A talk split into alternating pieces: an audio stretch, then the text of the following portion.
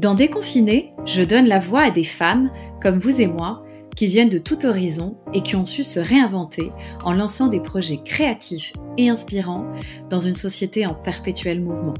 Je suis très heureuse de partager avec vous l'ensemble de ces témoignages et dorénavant, je vous donnerai rendez-vous une fois par mois pour avoir le temps de vous dénicher de belles histoires. Je vous souhaite une très belle écoute. Aujourd'hui, je suis ravie de donner la parole à mon invitée Marie Liès. Après huit années passées dans la communication au sein de grands groupes, Marie-Liès a décidé de tout lâcher pour se lancer dans une aventure humaine axée autour du célibat au féminin. Elle est aujourd'hui coach en intelligence émotionnelle et amoureuse et a fondé en septembre 2019 l'aventure Sésame qui accompagne des femmes célibataires de 25 à 45 ans à mieux vivre leur propre vie. Dans cet épisode, elle va nous raconter son cheminement, la naissance de Sésame, en quoi consiste le métier de coach en intelligence émotionnelle amoureuse? À quoi ressemble la rencontre amoureuse à l'heure du 2.0 et de la crise sanitaire? Et elle nous montrera que le célibat n'empêche pas d'être heureux. Bonjour Marie-Liès. Bonjour Sophie. Peux-tu dans un premier temps te présenter et nous raconter brièvement ton parcours pro? Moi j'ai 33 ans. Pour mon parcours pro, on va dire que j'ai un peu démarré euh, en sans trop savoir ce que j'allais faire en faisant un peu comme tout le monde, on va dire.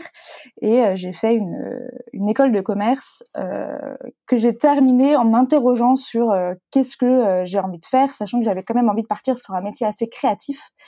Et donc, je suis partie vivre l'expérience de la communication. J'ai travaillé d'abord chez Prémaman, qui s'appelle Orchestra maintenant, qui est pas mal connu, qui est bien connu par les mamans. Et ensuite, dans le BTP chez Bouygues Construction, donc, euh, c'est un métier, euh, euh, enfin, c'est une entreprise qui est très masculine. Donc, c'était assez intéressant d'aller et dans le côté très féminin et dans le côté très masculin.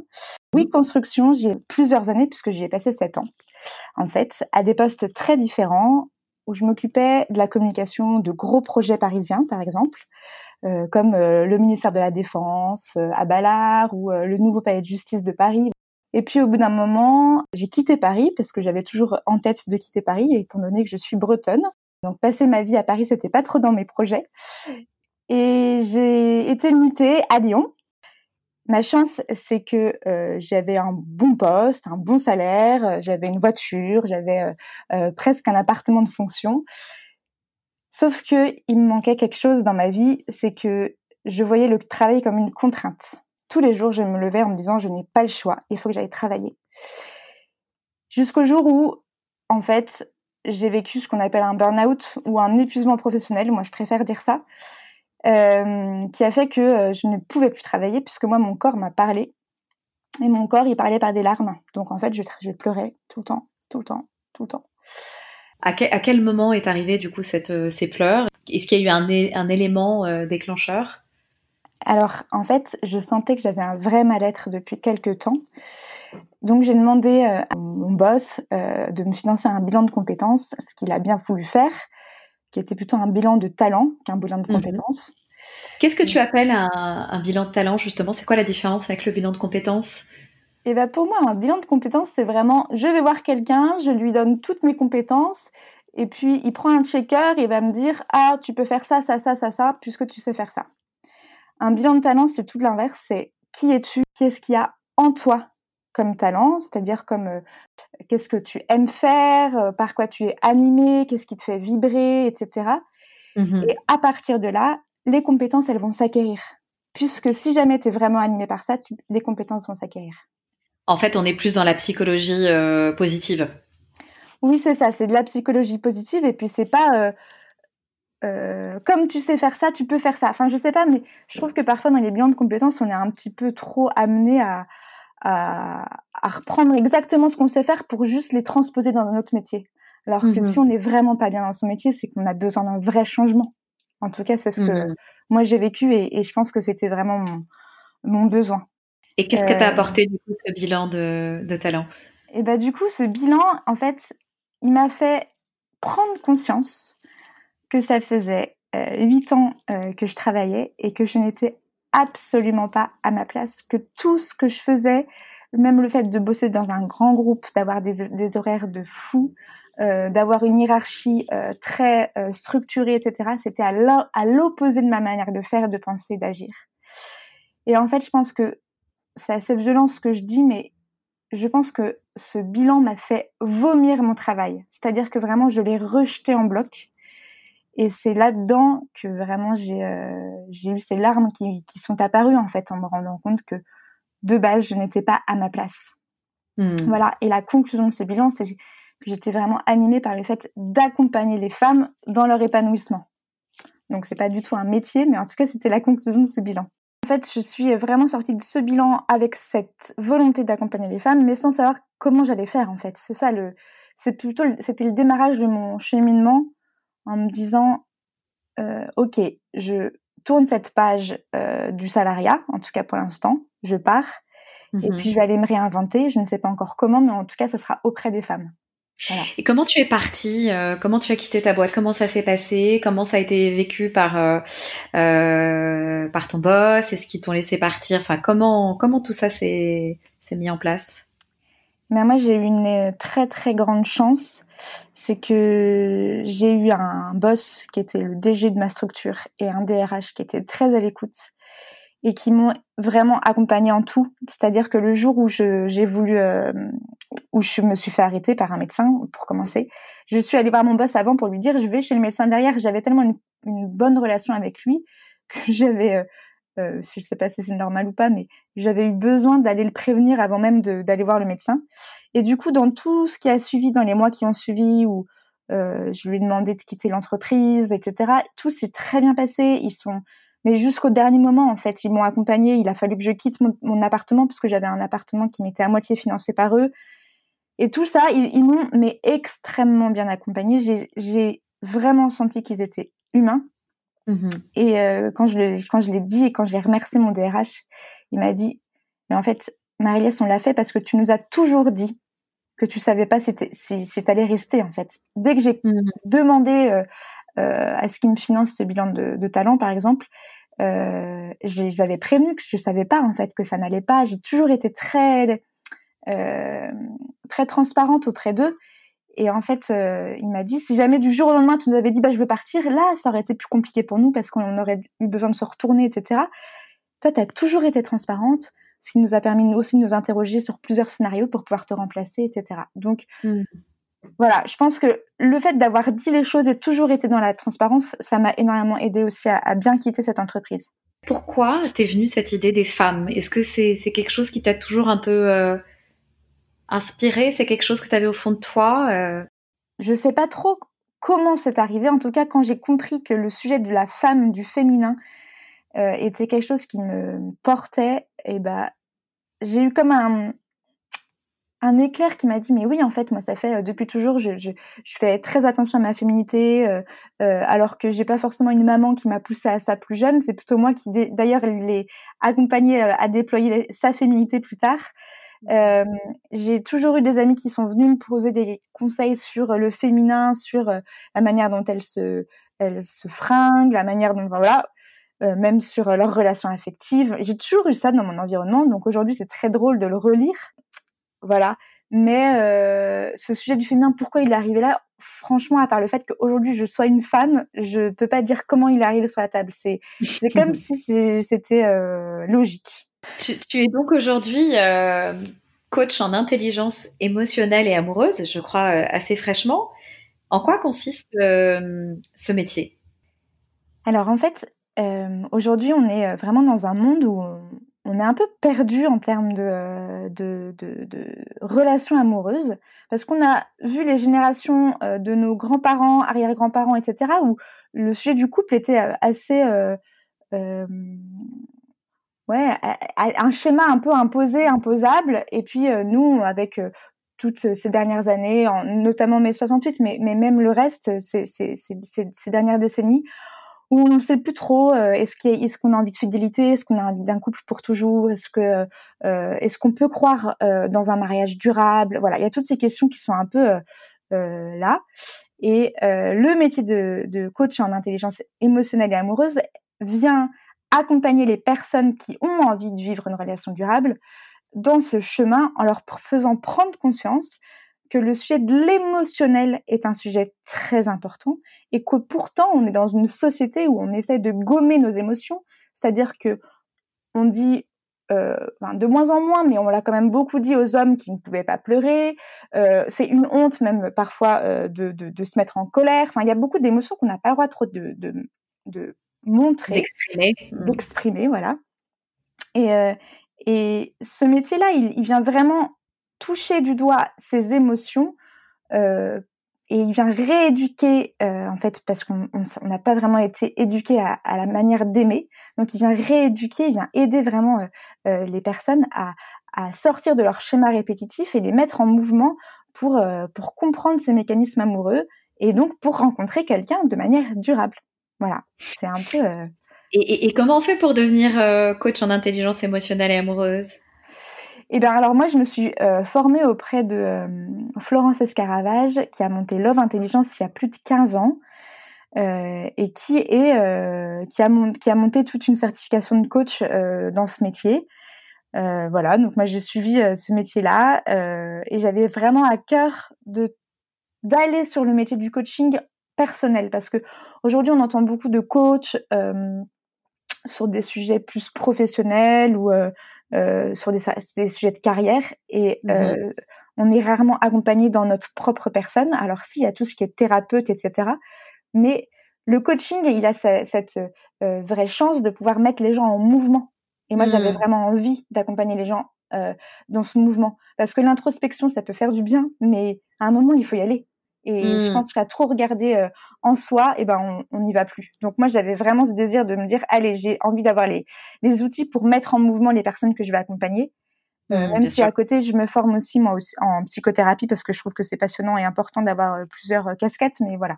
C'est quoi pour toi aujourd'hui en fait le profil de la femme célibataire en 2021 Alors moi je pense qu'il y a beaucoup de, de profils très variés. Pour moi il y a deux catégories. Il y a les femmes qui revendiquent leur célibat et ne veulent pas être en couple. Ça, c'est un vrai sujet et, et, on en entend beaucoup parler dans les médias. Et même, euh, c'est des femmes qui, euh, qui se disent j'ai pas besoin d'un homme, très bien.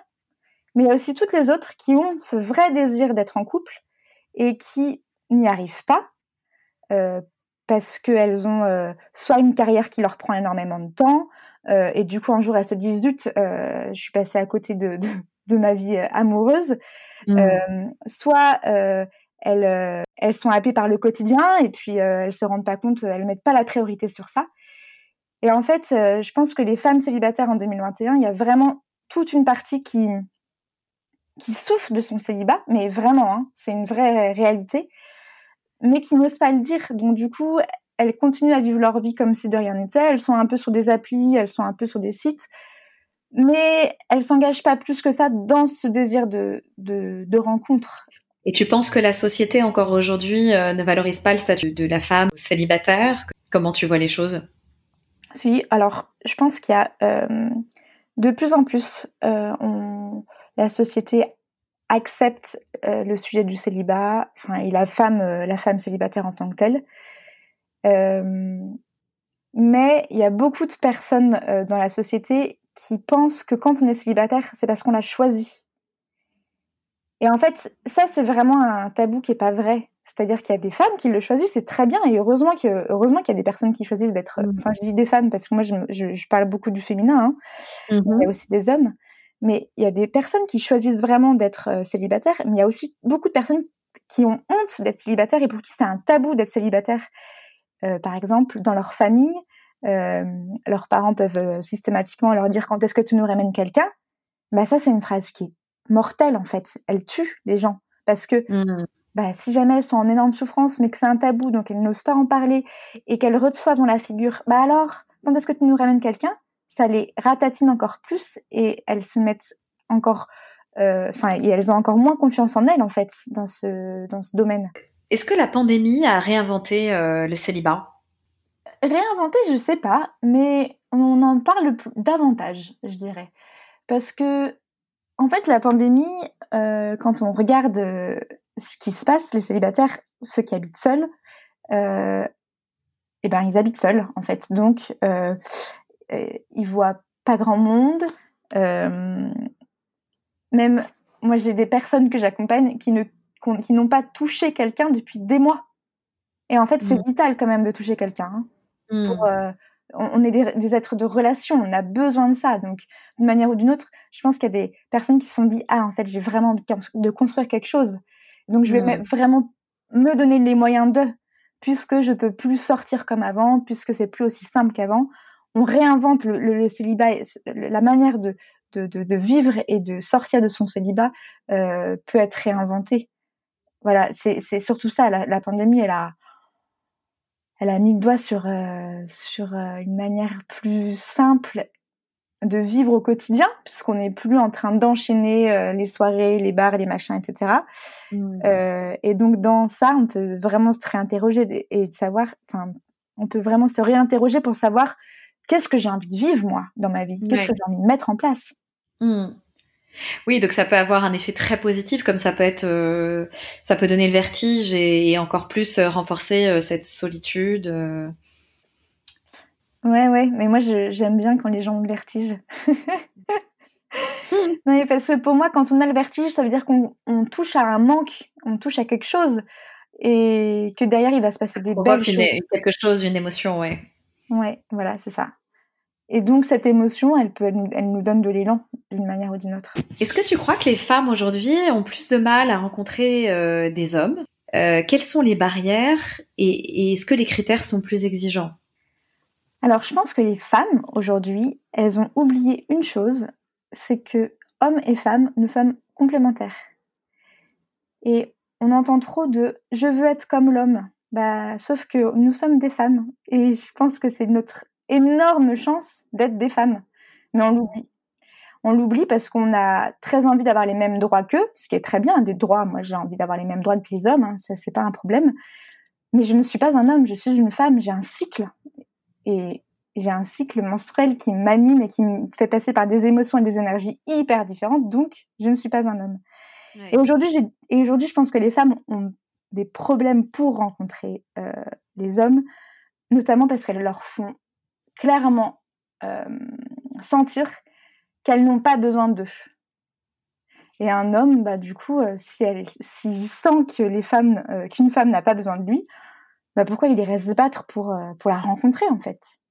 Je crois qu'il faut qu'on rééduque juste notre manière de montrer aux hommes que si on peut avoir besoin d'eux. Alors, on est indépendante, on sait faire sans Ouais. on est capable de. Après, il y a- il y, a plein de couples où les, les femmes sont carriéristes et pas les hommes.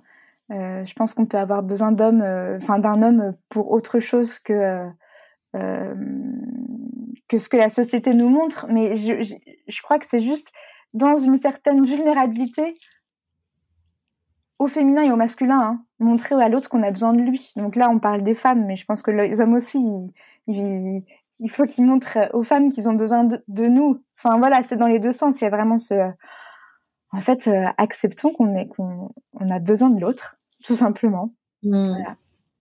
Et, est-ce que tu crois qu'il y a un petit peu plus de bienveillance quand même euh, dans les échanges, euh, dans la rencontre ou, ou non? Ouais, je pense qu'il y a des. En fait, ça dépend des personnes qui, ont, qui en prennent conscience. C'est-à-dire, soit dans une rencontre, je vais rencontrer quelqu'un pour lui montrer mon CV, tout ce que j'ai fait, tous les voyages que j'ai faits. Et là, eh ben, euh, je montre que la, la force que je suis et donc j'impressionne trop et je ne suis pas telle réellement moi. Soit je vais rencontrer quelqu'un simplement, moi, euh, en montrant euh, ce que j'aime, euh, mais aussi mes, di- mes difficultés, mes échecs. Mais dans les deux, dans les, des deux côtés, hein, je dis pas juste que c'est à la femme de faire comme ci ou à l'homme de faire comme ça, c'est dans des deux sens, montrer qui on est en fait. Et aujourd'hui, on a, on est trop dans la, dans cette, euh, dans cette génération de euh, l'image, du web, des réseaux sociaux, et donc on pense que plus on monte de choses fantastiques, plus on va être aimé. Bah moi je pense que c'est tout l'inverse.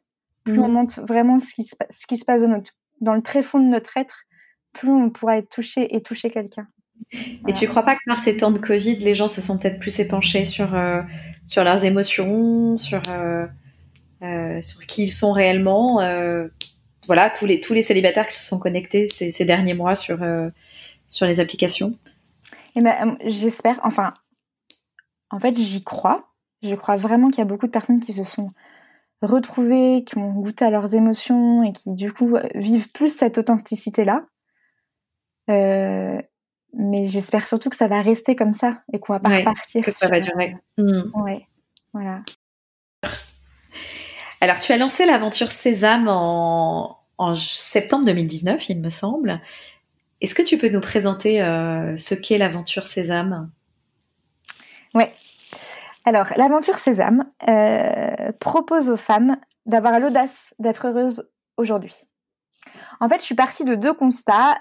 Le premier, c'est que les femmes vivent énormément dans la comparaison, se disent toujours euh, ah elle elle a l'air tellement heureuse, ah elle elle a l'air tellement euh, voilà, donc toujours en pensant que l'herbe est plus verte ailleurs. Et euh, elles vivent toujours dans l'attente, c'est-à-dire qu'elles se disent je serai heureuse quand? Je serai heureuse quand j'aurai un, homme dans ma vie, je serai heureuse quand j'aurai un boulot qui me rapportera tant, je serai heureuse quand j'aurai un enfant, je serai heureuse quand? Et moi, je leur propose à ces femmes de choisir d'être heureuse aujourd'hui et pas euh, dans l'attente et pas dans la comparaison, mais aujourd'hui parce que leur bonheur est entre leurs mains. Voilà. Et donc, dans l'aventure Sésame, euh, ce qui se passe, c'est que moi, je j'écris un article par semaine qui mmh. s'adresse euh, à principalement à des femmes célibataires, mais en fait, je me rends compte que j'ai énormément de femmes en couple qui me suivent. Donc, il y a des articles qui sont très ciblés sur le célibat et d'autres qui sont beaucoup plus euh, généraux euh, sur des sujets plus de développement perso, etc. C'est vrai que depuis le départ, on dit que tu accompagnes des femmes célibataires, mais aussi tu accompagnes des, des femmes en, démarrage d'histoire, si je me trompe pas. Oui, en fait, le métier de coach euh, en intelligence émotionnelle et amoureuse a pour vocation d'accompagner des célibataires et des couples. Moi, j'ai j'ai pas envie d'accompagner des couples. En tout cas, aujourd'hui, c'est pas là-dedans que j'ai envie d'aller parce que je sens qu'il y a un vrai besoin euh, dans le célibat et mmh auprès des femmes célibataires. Sauf que il y a des femmes qui démarrent des histoires et en fait, pour elles, c'est facile de démarrer une histoire, mais au bout d'un ou deux mois, elles sont complètement perdues et elles arrêtent. Et c'est là où moi je viens les aider, donc dans ces démarrages d'histoire, pour qu'elles comprennent euh, un que euh, euh il y a vraiment ce ces doutes et ces questionnements qui sont normaux dans toute histoire d'amour. Quels sont ces doutes justement euh, euh, à cette phase de 2-3 mois? Euh, Est-ce que j'ai envie d'avancer avec lui? Pourquoi? Il a ça qui va pas? Est-ce que je le supporterais euh, Pourquoi il m'a choisi moi? En fait, elles ont toutes des, des, des questions un peu un peu hum, personnelles. Mais ce qui revient le plus souvent, c'est un détail dans la personnalité de l'autre qui leur convient pas. Hmm. Un, petit détail. En fait, moi, je perçois quand même que toutes les femmes que j'accompagne, elles ont des croyances, et donc ces croyances font que les schémas se répètent. Hmm. Et moi, je vais les accompagner pour qu'elles prennent conscience que leurs croyances, c'est pas la réalité. Donc, je vais leur expliquer vraiment, je vais les, les accompagner pour qu'elles comprennent ce que c'est que la réalité, et donc que ce schéma ne se répète pas.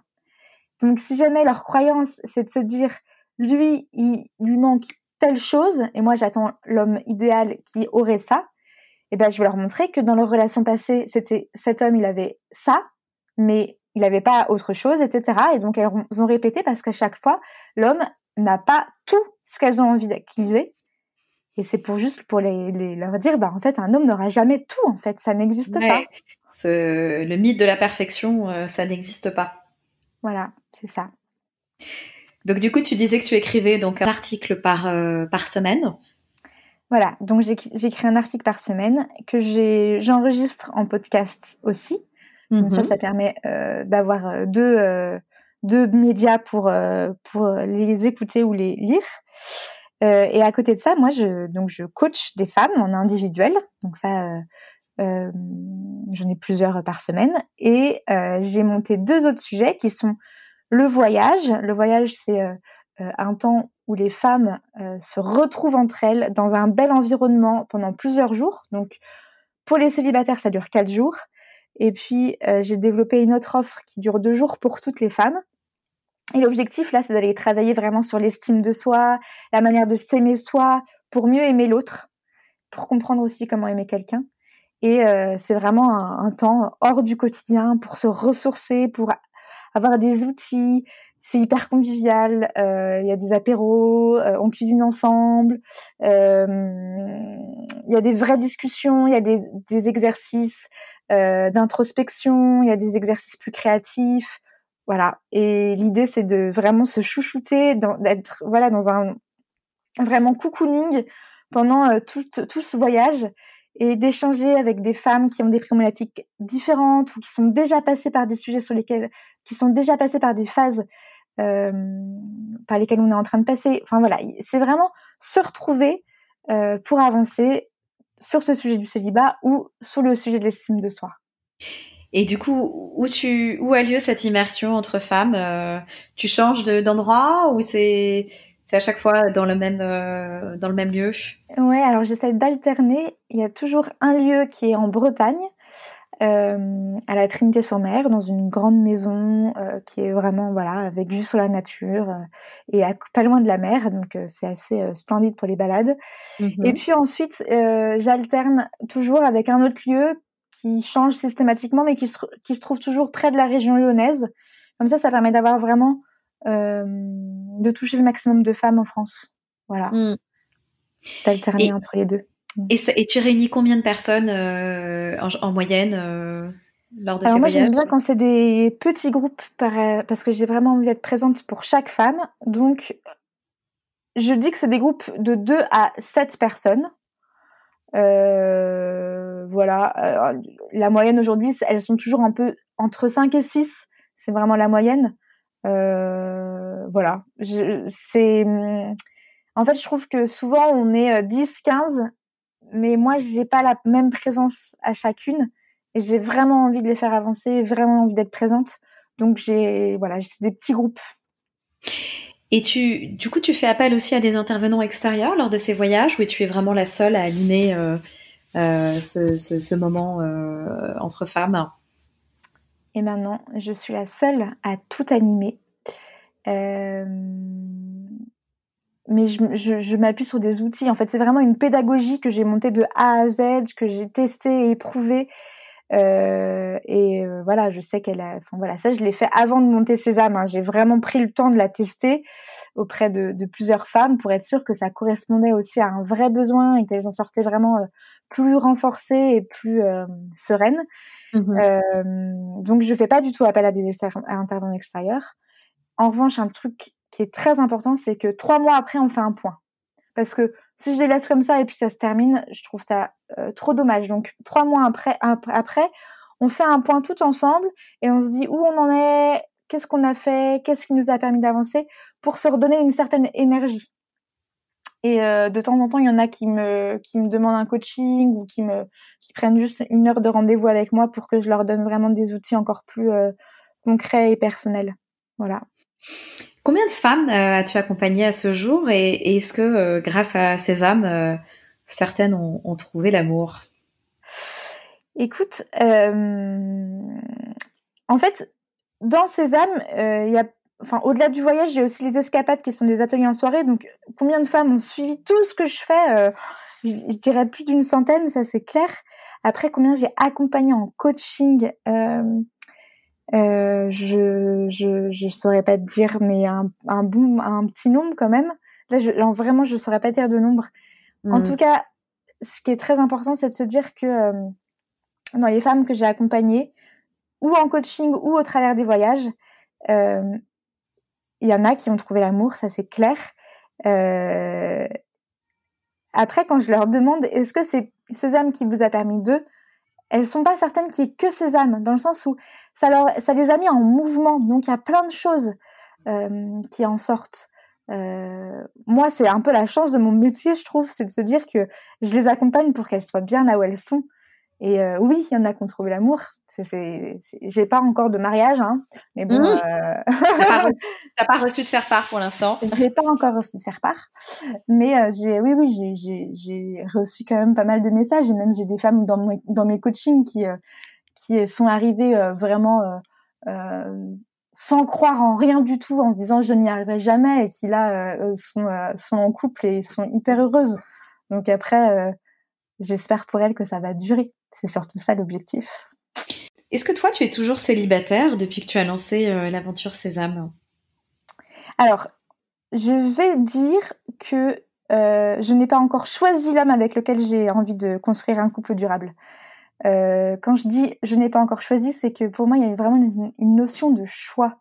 Beaucoup de personnes pensent que ça nous tombe dessus, qu'on a de la chance, etc. Moi, je pense que c'est un choix qu'on pose.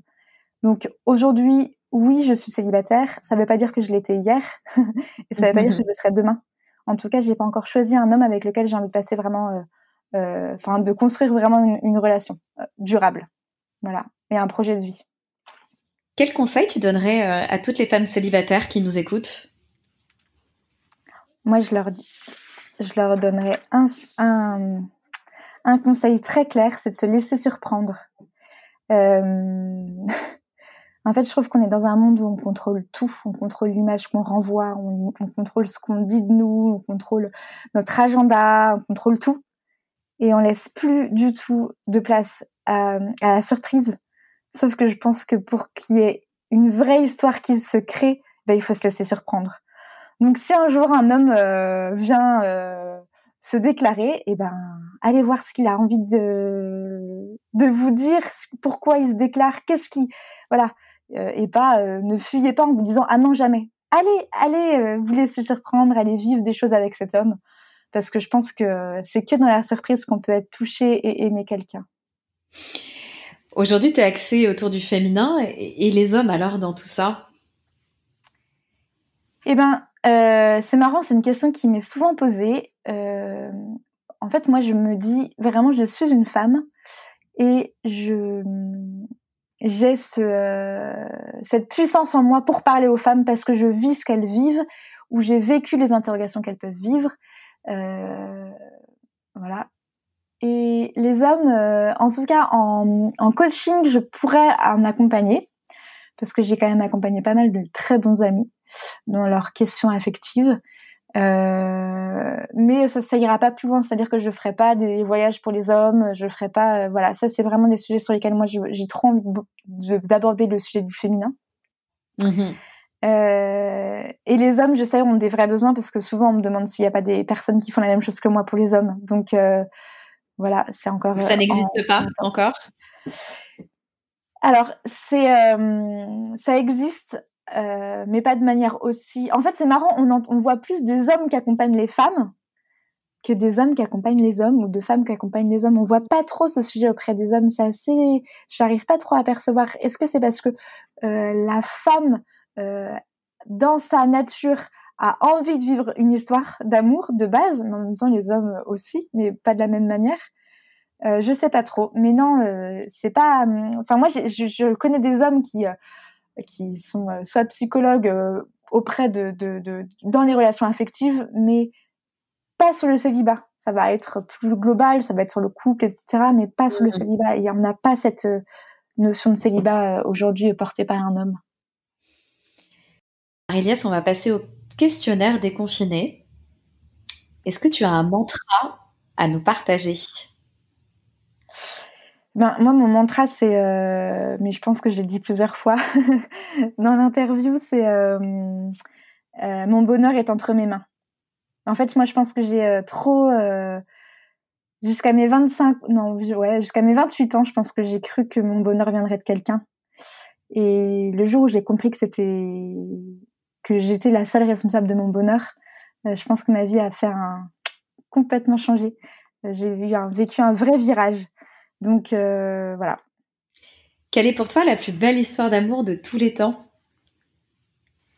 En fait, pour moi, une histoire d'amour, elle, euh, elle se vit dans l'égalité, c'est-à-dire qu'on est égal à égal et personne n'est sur un piédestal. Elle se vit dans le respect et dans la confiance. Et quand on est totalement soi et que l'autre est totalement lui-même, et ben du coup, euh, ça c'est la plus belle histoire d'amour pour moi. Quelle est la personnalité qui t'inspire?